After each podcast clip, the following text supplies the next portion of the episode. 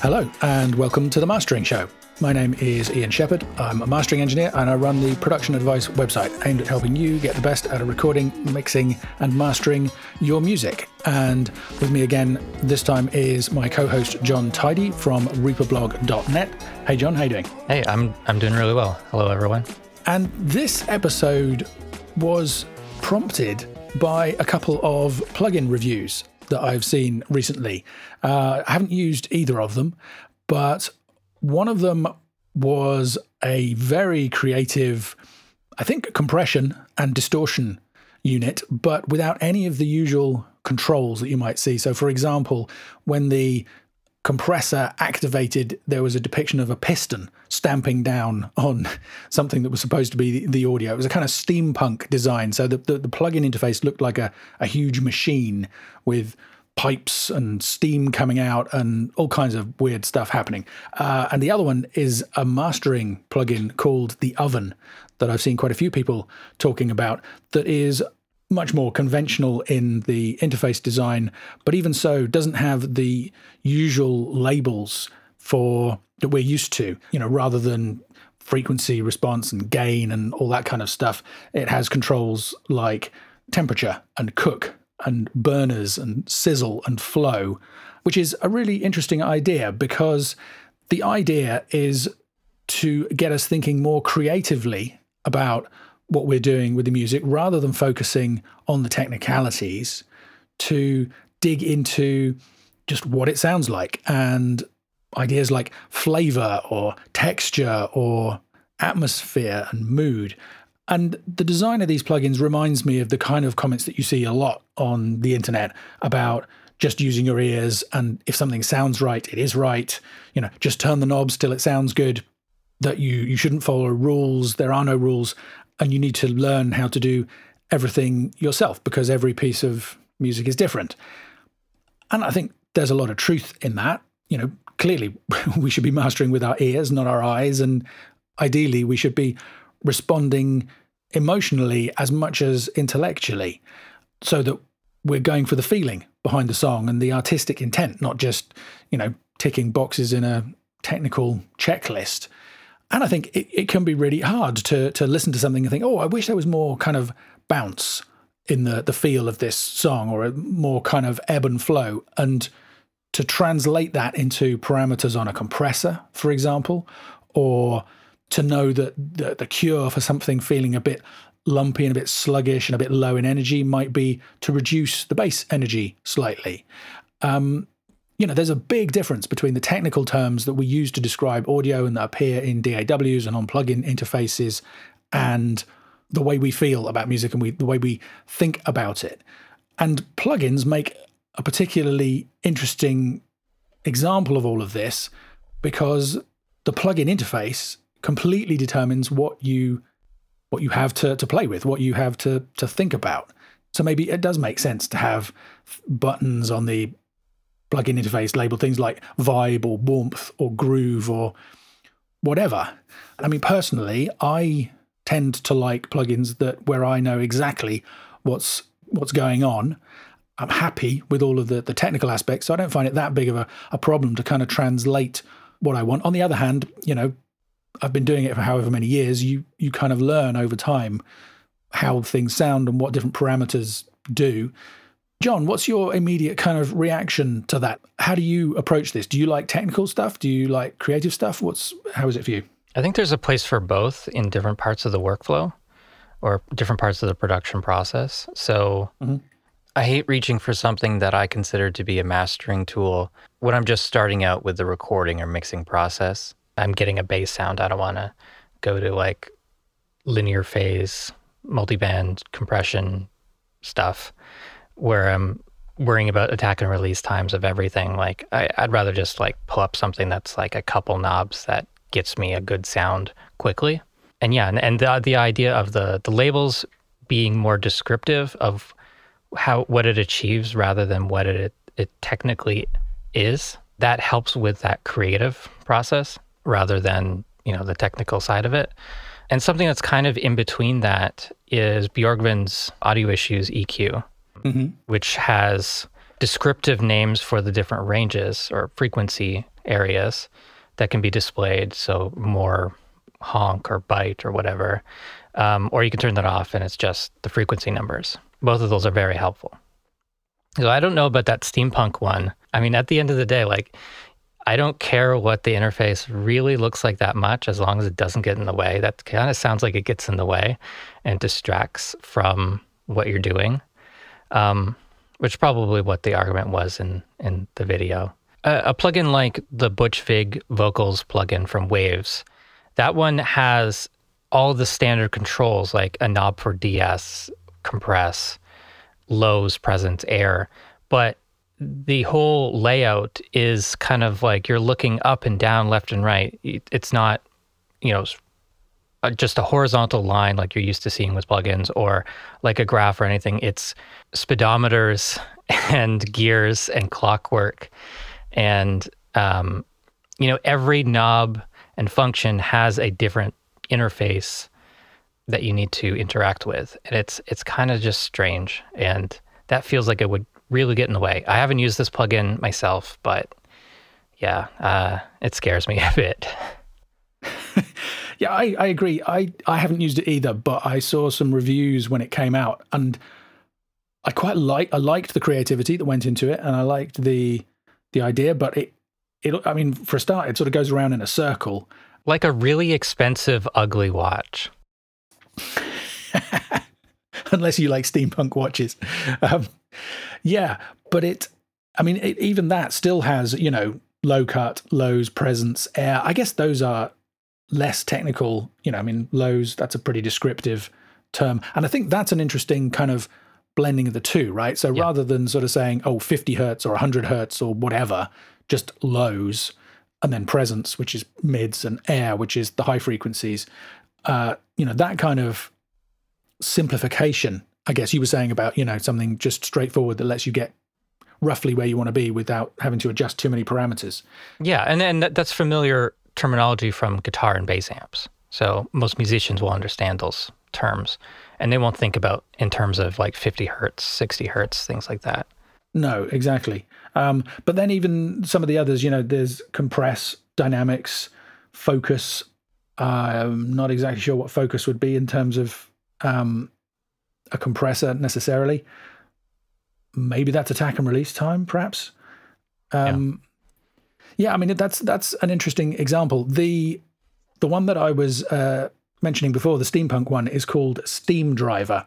If you want to take a look, and it's basically kind of two huge sort of vacuum chambers. One of them has a spring, the other one has electricity inside it. There are yeah dials, and there's a thing that looks like a gramophone horn on there, wow. and there's a there's an airship in there for some reason. I've never seen this one. That is that is bizarre. This this is like so much worse than I ex- expected from your description. I thought it was going to be more like the Butch Vig one. No, um, no, I'm pretty sure yeah, that the, wow. the lightning crackles around and that steam comes out of that gramophone piece on the right, and that the the airship probably flies around. And tons of wasted space, uh, you know, where there's there's nothing to interact with. Okay. Yeah, that's uh, interesting. I mean, I think, you know, in terms of visuals, the idea of lightning depicting, I guess, saturation and distortion, um, sure. and this piston depicting compression. You know, I mean, I'm somewhat infamous on this show for my ridiculous analogies. Um, you know, I guess having a piston depicting the compression clamping down on the sound is just taking an analogy to another step. Yeah. Um, so it's fun to look at these plugins and and maybe get inspired by them. But uh, are they really like useful? Like, are, are they are they helping? yeah. Well, okay. So let me um, give some examples of some where I think that innovation in interface design really is beneficial. So everybody's going to go, yeah, but this is normal. But you got to remember, I've been doing this for 25 years now. So I remember when the TC Electronic System 6000 first came out with the first touchscreen display and with actually a depiction of the the EQ curve that you were you were dialing in, you know, so you could push the faders up and down and see the width of the parametric and all the rest of it. That's standard on every, or not every, but pretty much every EQ plugin these days.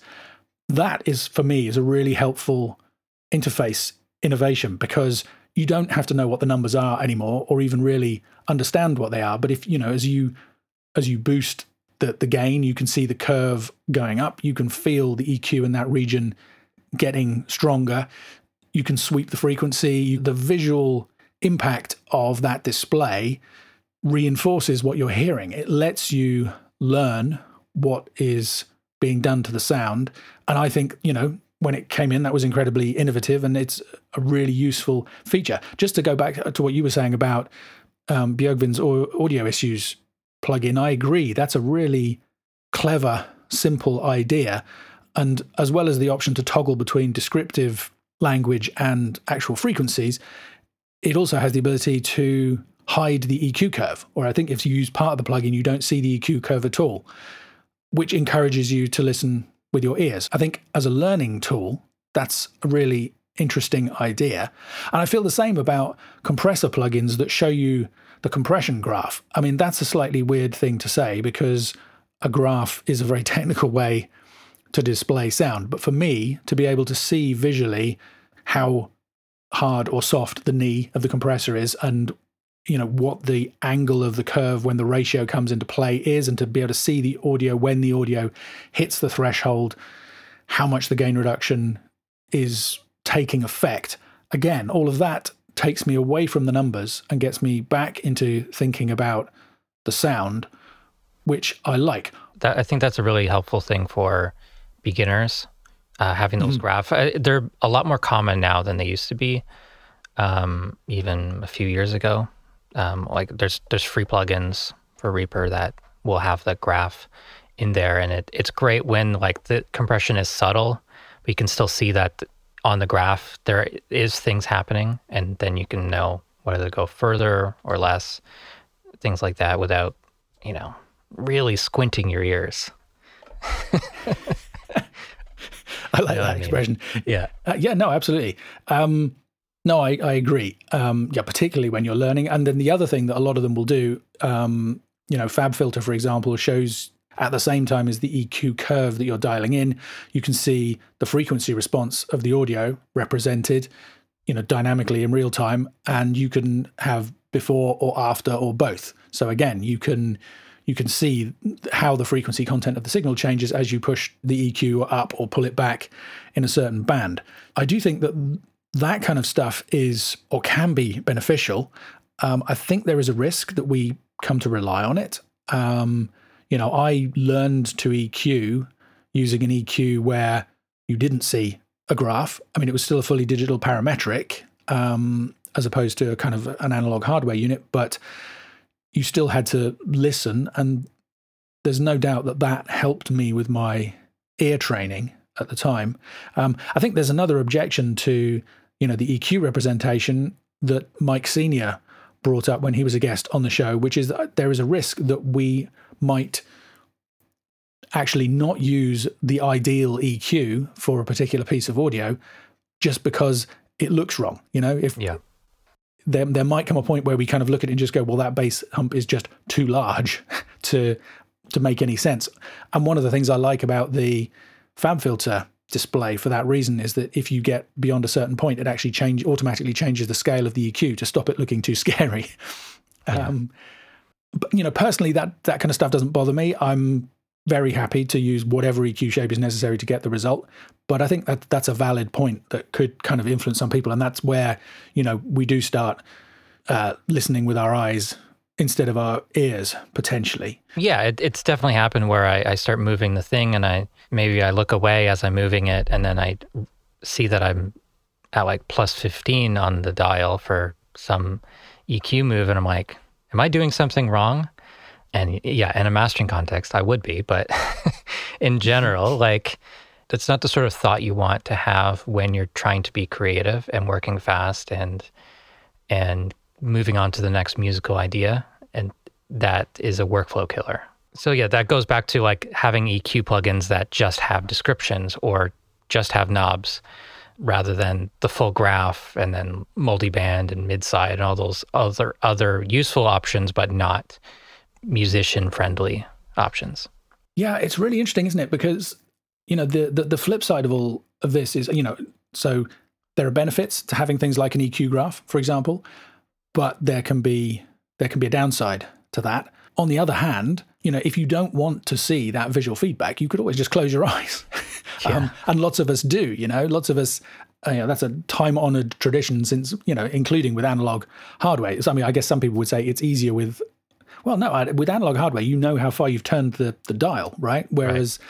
Um, you know, with a mouse, you can only really guess at the kind of scaling. And I think, you know, not to kind of sing FabFilter's praises too much, although they make excellent plugins. But another thing that I like about their interfaces is a lot they a lot of that super advanced stuff is is there to be used, but not necessarily clouding the issue. When you first open it up, it's kind of, you know, you just add a, an EQ node and you move it around. And then if you want to make it into a dynamic EQ or if you want to split it into mid side or change the the you know from minimum phase to linear phase and all that kind of stuff, it's all there, but it's not kind of cluttering you up. It's not like you have 10 different switches all of the same size and they they I feel like they prioritize really cleverly the most straightforward stuff and probably the most important stuff so that it as your skill level increases it it almost kind of grows with you in terms of the way that you use it um, i mean what other examples can you think of of plugins with unusual interfaces you know because yeah i do think that the eq graphs are a great thing, but let's face it, pretty much all the plugins these days have them. One of my favorite plugins ever is Sausage Fattener from Dada Life. And just because there's this there's this sausage and when the the knobs are turned down low, it's it's happy and as you increase the drive and saturation and clipping and distortion in it, it starts getting angrier. And I've used this plugin quite a lot. It's kind of designed for just a quick EDM mastering sort of thing. It's kind of become a meme to just crush everything with sausage fattener and really clip things. But I've used it on much gentler music and it's still been very useful just because it's a quick tool with essentially two knobs, but really there's a there's a gain trim at the end that you can adjust fatness and color. And it's just, you know, one knob for distortion or limiting and one knob just for like an EQ adjustment. And it's so fast to to tweak things. And the interface doesn't get in the way and it's cute and silly and it makes you like as you turn up the the fatness knob adding limiting and distortion you see it getting angrier and that makes you want to turn it even more and it's fun uh, another one is from freak show industries they've got a bunch of really crazy plugins um, mishby backmask, dumpster fire. The, none of the knobs and things are labeled in a way that makes sense, and just the whole plugin UI is, uh, yeah, it's it's like um, otherworldly. I don't know uh, how to really describe them, but like they're well, not I'm like looking other at a screenshot here, and I can see a rainbow and some unicorns and some lightning. Um, and yeah, parameters labeled length and prob and center. Yeah, and there's tentacles, and there's also you know happy phases and veins and things and various runes and weird. It just none of it makes any sense, but they're a plugin company that's actually doing things different from everyone else. They're not making things like emulating classic hardware or it has to be exactly the same as the original piece of gear. And they're not marketing their stuff in the same way that other companies are. They even have a steal button on the website that allows you to pay what you want and download it. So That's nice. I love that. And I hadn't even noticed the tentacle on the the, the one that I was looking at. You're right. Yeah. you've got to love anything where it says um, a sort of digital control collar, home to the deranged consciousness of a long forgotten god. I mean, that's got to be some serious AI. Yeah. You're not going to be using these in a, a mastering context, likely. I mean, maybe really, with maybe really not. You'll probably one day find a client that wants you to just, you know, I want chaos in this section and we couldn't find the right tool for it.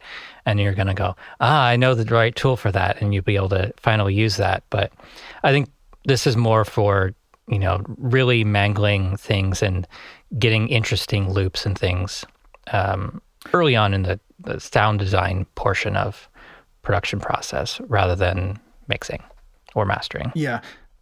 It's it's really interesting that you mention um, chaos because that's reminded me of another one. White Sea reviewed it on his YouTube channel. It claimed to be kind of unique and creative and uh, give you this to, to give you inspiration.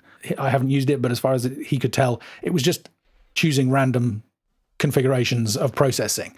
So it would just, you know, it would add in a ring modulator and a compressor and a distortion the first time you click the button, and then next time it would be an EQ and an expander and a stereo modulation preset or something. So, and every time you did it, it was something completely different. He got really annoyed by it, but. Could that be from Baby Audio? There's Magic Dice, and the interface is just a dice with a mix knob, and you can roll the dice and get a different effect from it. And all the effects in that are pretty much um, delay and reverb, and maybe with some modulation on dulls.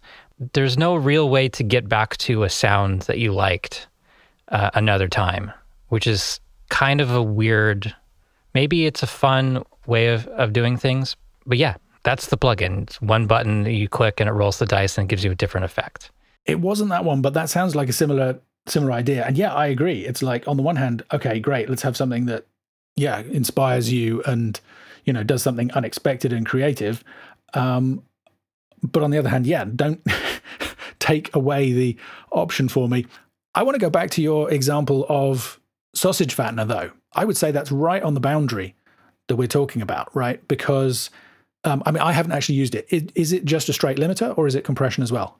It's like upward compression into a limiter with a saturator, something like that. Okay. Like, so, so it really destroys sounds. okay. So it doesn't sound, uh, it's not clean or clinical or any of those things. No, but it sounds like an effect that you want to put on more of in a way. Right. I mean, have you used it in a, in a mastering context or just in a mix? I think I probably have used it in mastering. That's really interesting because so so that's one of the points that I was going to make. For me, I'm completely on board with the idea of simple controls. Where I start getting uncomfortable is where I don't know what a plugin is doing. So the example that I had of that was some of the Waves plugins that have an analog button that mm-hmm. you can enable or disable. When I first saw that, I assumed it was going to add interesting saturation and harmonic content as you push the units harder. But as far as I can tell, most of the time at least, all it really does is add some hiss. Yeah. Um, and for me, that would be super annoying because if you, you know, if you were using on some loud audio so you didn't immediately notice the noise, and then it gets to the quiet section. It's like, well, where does that hiss come from? In fact, I've seen people ranting on forum threads about, you know, I was looking for this noise for hours and then realized it was the Waves plugin that was adding it. Mm-hmm. Um, and that's my general concern. You know, sausage fattener, fatness. Okay, I have an idea of what that's going to be. I assumed that that would be some kind of yeah, um, probably harmonic content, maybe some low mid EQ. Color, I would figure probably changes where that EQ boost is and then obviously as you push the gain up you know you, you make the sausage angrier and, the, and it gets louder and eventually more distorted so that's kind of reasonably intuitive but it i mean if we to, to go to a slightly more uh, I guess, realistic example in a mastering situation, if you think of the oven, it's an emulation of a piece of high level hardware. And yeah, these terms like low burn, mid burn, top burn, I'm guessing those are EQ. Um, but you know, then there's the sizzle section where you can choose the sizzle type and switch it between off, Bunsen, or on. There's cook, you can bake or broil the audio. You've got electricity or gas. And I think what those are doing is changing, you know, there are different levels of saturation and harmonic content being added, and they're just creative names. But for me, if I was going to use that seriously, I would be wanting to spend well, I wouldn't be wanting to spend, but I would feel like I had to spend several days just testing each of those, probably running them through Plugin Doctor to figure out exactly what was going on, just to make sure that it wasn't doing anything that I didn't want. And this is where you come into that boundary of, well, if it sounds good, why would you care what it's doing? And the answer is because maybe it's adding noise that I don't know about it, you know, or it's. I'm nodding all the way through this. maybe part of the, the the sonic imprint that he was adding might be aliasing components, right? Which I'm not saying I would never add aliasing distortion to something. I probably would never add aliasing distortion in a mastering situation, but if I did, I damn well want to know that I am and have complete control over it. And this is where you come into the, you know, the kind of the control freak aspect of mastering. And I guess maybe mastering is very different to the rest of the production process. You know, when you're recording and mixing, it is much more about creativity and going on instinct and going on feel and, and all that kind of stuff. Whereas in mastering, you know, mastering is a technical process where you have to have empathy for the artistic intent, the emotion, and, and everything else that's there in the music. But it's much more technical, I guess, than other stages in the process. So, yeah, it's really interesting to see something like the oven, which is intended as a high end piece of mastering processing that doesn't, you know, maybe if I don't know, maybe if you read the manual, it does, it lays it all out there and says that's what this is what this does, this is what that the other does. But even then, so for example, Waves Factory Spectre is another saturation plugin that I really like. I really like the interface on that. I mean, you can choose different, um, in air quotes, types of saturation. So there's one that's meant to emulate tube distortion, for example. and You can switch between six or seven different types of saturation that can be added as color, but you have complete control because it gives you an EQ graph where you can just grab hold of a frequency and boost or cut, and it has I forget the name they give to the to the mode of it, but you can switch it so that it only adds the saturation, it doesn't add EQ as well, or it can be combined saturation with EQ. Um, and you have a mix control and you have control over the anti-aliasing. It was de-emphasis. De-emphasis, thank you, is, is the, the, the name of the parameter. And that for me enables me to add just as much or as little. It's got mid-side switchable, I believe. Um, it gives me an in, enormous amount of control. If I feel like I need a little bit of meat in the guitars, then I can I can put in some, you know, something around in the low mids, in maybe in the sides only if they're hard panned.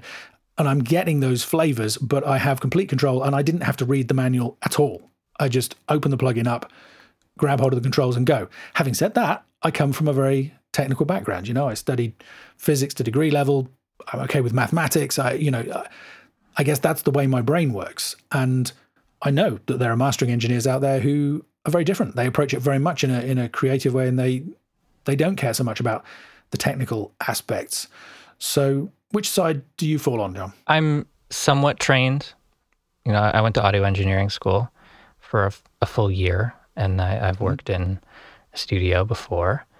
Um, I do mastering on my own, so as freelance. So, but in terms of preference, are you like me? Do you want kind of everything explicitly laid out so that if you're going to add a little bit of this saturation or that, then you know it? Or are you comfortable in a mastering situation with stuff that is less technically clear? I think it really depends on the day and maybe even the, the style of the song, honestly. Okay. Um, I want to know what you think of the Shadow Hills Industries mastering compressor because this is a plugin that has a strange layout, but it's been you know a, a staple in the industry for 15 years, I want to say, maybe a bit longer. A style, visual style of the interface that is not like other companies. Um, this sort of Art Deco, 1950s uh, electronics sort of thing with bakelite knobs and stuff. Uh, and they also explain exactly what each knob does, specifically like discrete attack or discrete ratio or optical gain. I still have no idea what's happening with that when I run audio through it. It does not make any sense to me. How about you? I have not used it, um, okay. but obviously I, I, know about it. What I would say is that you're not alone. I'm pretty sure I watched a Dan Worrell video where he dug into the plugin version of it and kind of said much the same thing in the sense that even though everything is laid out in the manual and is right there in the interface, if I remember rightly, you know, there were some bits where the, the layout might make you think that one thing was applied first, followed by another, and that that wasn't the case. And some of the current parameters interacted with each other, and some of them didn't. Um, I also expected a lot more color and like character from it than I was getting. Um, yeah, it's it's a it's a little odd. Um, I'm glad I didn't spend like three hundred dollars on it or three thousand dollars for the hardware. It, it, maybe it's it's probably even more than that. I never looked it up, but you know, it it looks super interesting. I've always been fascinated by their their hardware design, but yeah, just trying the plugin it was like really disappointing. Hard to find a use for it. Well, there's a couple of points in there that are interesting. I mean, I love well designed stuff, whether it's digital or analog. I really appreciate build quality in analog gear and in hardware in general. You know, just for example, the you know the using a Studer tape machine, the way you know these two reels are spinning and then you just stop and it stops on a dime and it, you know, that's just stuff. It's a, it's really important for reliable operation, and b, it's just a pleasure to use. And I think if you're paying top dollar for for hardware, that's what you expect. So, I mean, to turn it around, uh, you know, I've said several times, I really appreciate the design that goes into the FabFilter plugins. I feel like they're kind of the the digital equivalent of that in the sense that everything is really well laid out. It's really carefully thought about. It's really intuitive to use. It's flexible. It's powerful.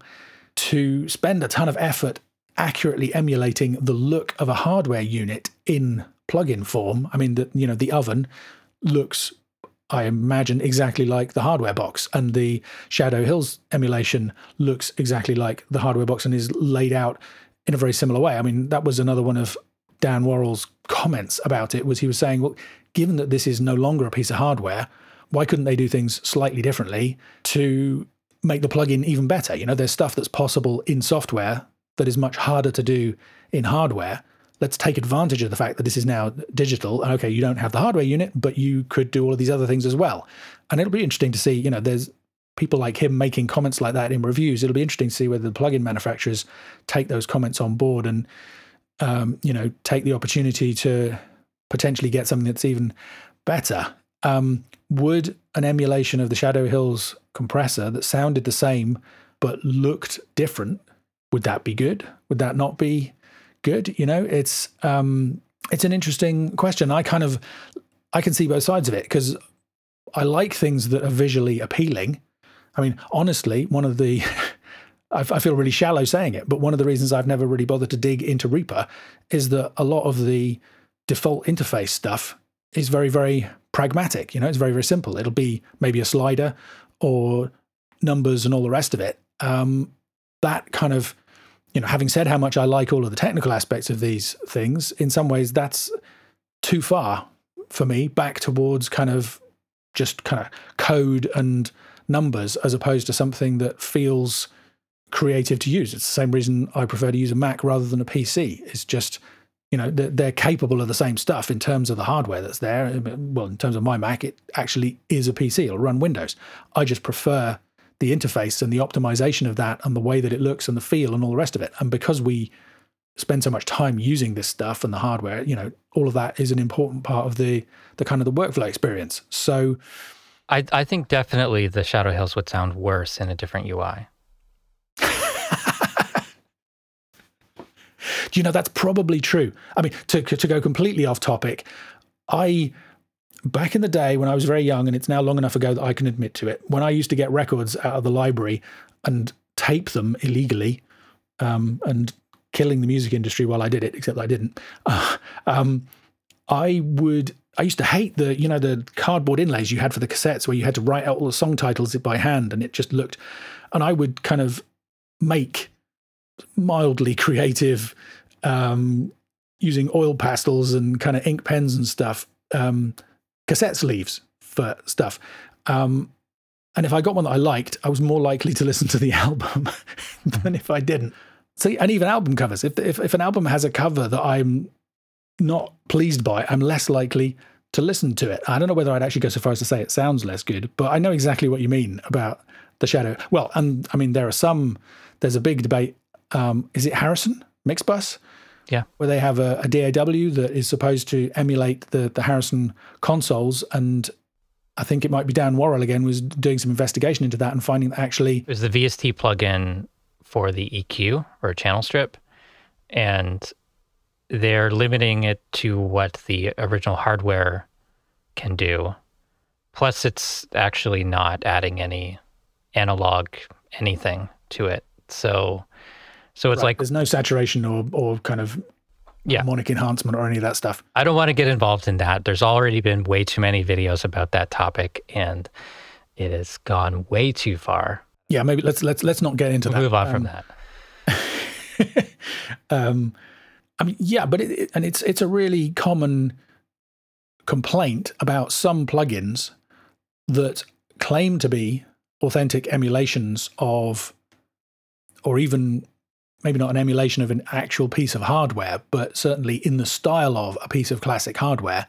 And the main thing they do is emulate the interface. And you know, I mean, there, as I just said, there is a degree to which you know if you learned how to EQ using a Pultec EQ, then a plugin that looks like a Pultec will be much more intuitive and much faster and easier to use for you, providing that you know the controls do the same thing that the hardware did, than a fully digital parametric EQ. I think it is important to model the hardware interface and then add on to it. I think Arturia is doing a pretty good job. Like their 1176, it's laid out like an 1176. You know, the with the uh, attack and release knobs reversed of every other compressor, no threshold control, but it's got a, a separate input and output controls. But then they add in linking the input and output in reverse. So you turn up the input, it turns down the output. Super nice. While the output is still adjustable independently, there's a mix knob. There's a panel that comes open and you can change how it detects stereo signals as uh, multi mono, dual stereo, mid side. Um, there's a sidechain compression or sidechain input filter and all these extra things that are super hard to add into the hardware, but because it's digital, they can just add it. It's just a little bit of extra code, you know, not actually having to worry about interference, running wires beside different parts, all those sorts of things, or or the cost of it. So, Mm. um, but yeah, if you took away the input and output controls on our 1176 and gave it a threshold control, that's not 1176 anymore. You wouldn't get the same sound. Or even just putting the attack and release knobs the right way around. That would not be the same compressor. So I think that is important to, you know, keep the interface the same and keep the sound the same um, for anything that resembles the classic hardware. And that, that's a great point because you're right. It wouldn't be the same compressor. I mean, it would technically be capable of the same thing, you know, just swapping the attack and release knobs, right? Once Yeah. you'd, it's like wearing those glasses that have mirrors in and they turn the world upside down. And for a, half an hour, people just can't cope. And then the brain adapts and suddenly they manage to cope with it. I haven't seen But that, you're but that the- sounds interesting. The, Like like the reverse, tr- the bicycle with the reversed steering. Yeah, although apparently that is much much harder to to Okay. deal with. Um, but but you're right. The experience of using it stops being like using an 1176, and you know any experience you had using an 1176, suddenly you're kind of fighting against that rather than rolling with it, which is what it made it beneficial in the first place. You know, is oh okay, I know what this is. I know how this works, what this does, how it's going to sound. If I want to get this result, I just do this. Yes. Um, and I guess that is probably that kind of brings us full circle because the same could apply to any of these tools. You know, if if if you take the time to learn what the oven can do, I'm sure it's going to be just as fast and intuitive to use as anything else, and is quite possibly capable, you know, of some unique textures. And yeah, I'm guessing a skilled sausage fattener expert user could probably smoke my compression and limiting skills. Maybe. um, okay, so that uh, feels like a good place for us to leave it. Um, if you like the way that something sounds, if it sounds good, then absolutely go for it. It doesn't matter what the controls say and what the interface does. But for me personally, I'm so much of a control freak that there's always going to be some resistance to, to that kind of interface design for me. And it sounds like probably similar for you as well, Jon, in a mastering context at least. Exactly. And we're going to have links to everything that we mentioned in the description of the video uh, on YouTube as well as in the show notes. Yeah, which you can find at themasteringshow.com. And yeah, that's going to be quite a list. um, so it'll be interesting trying to compile that.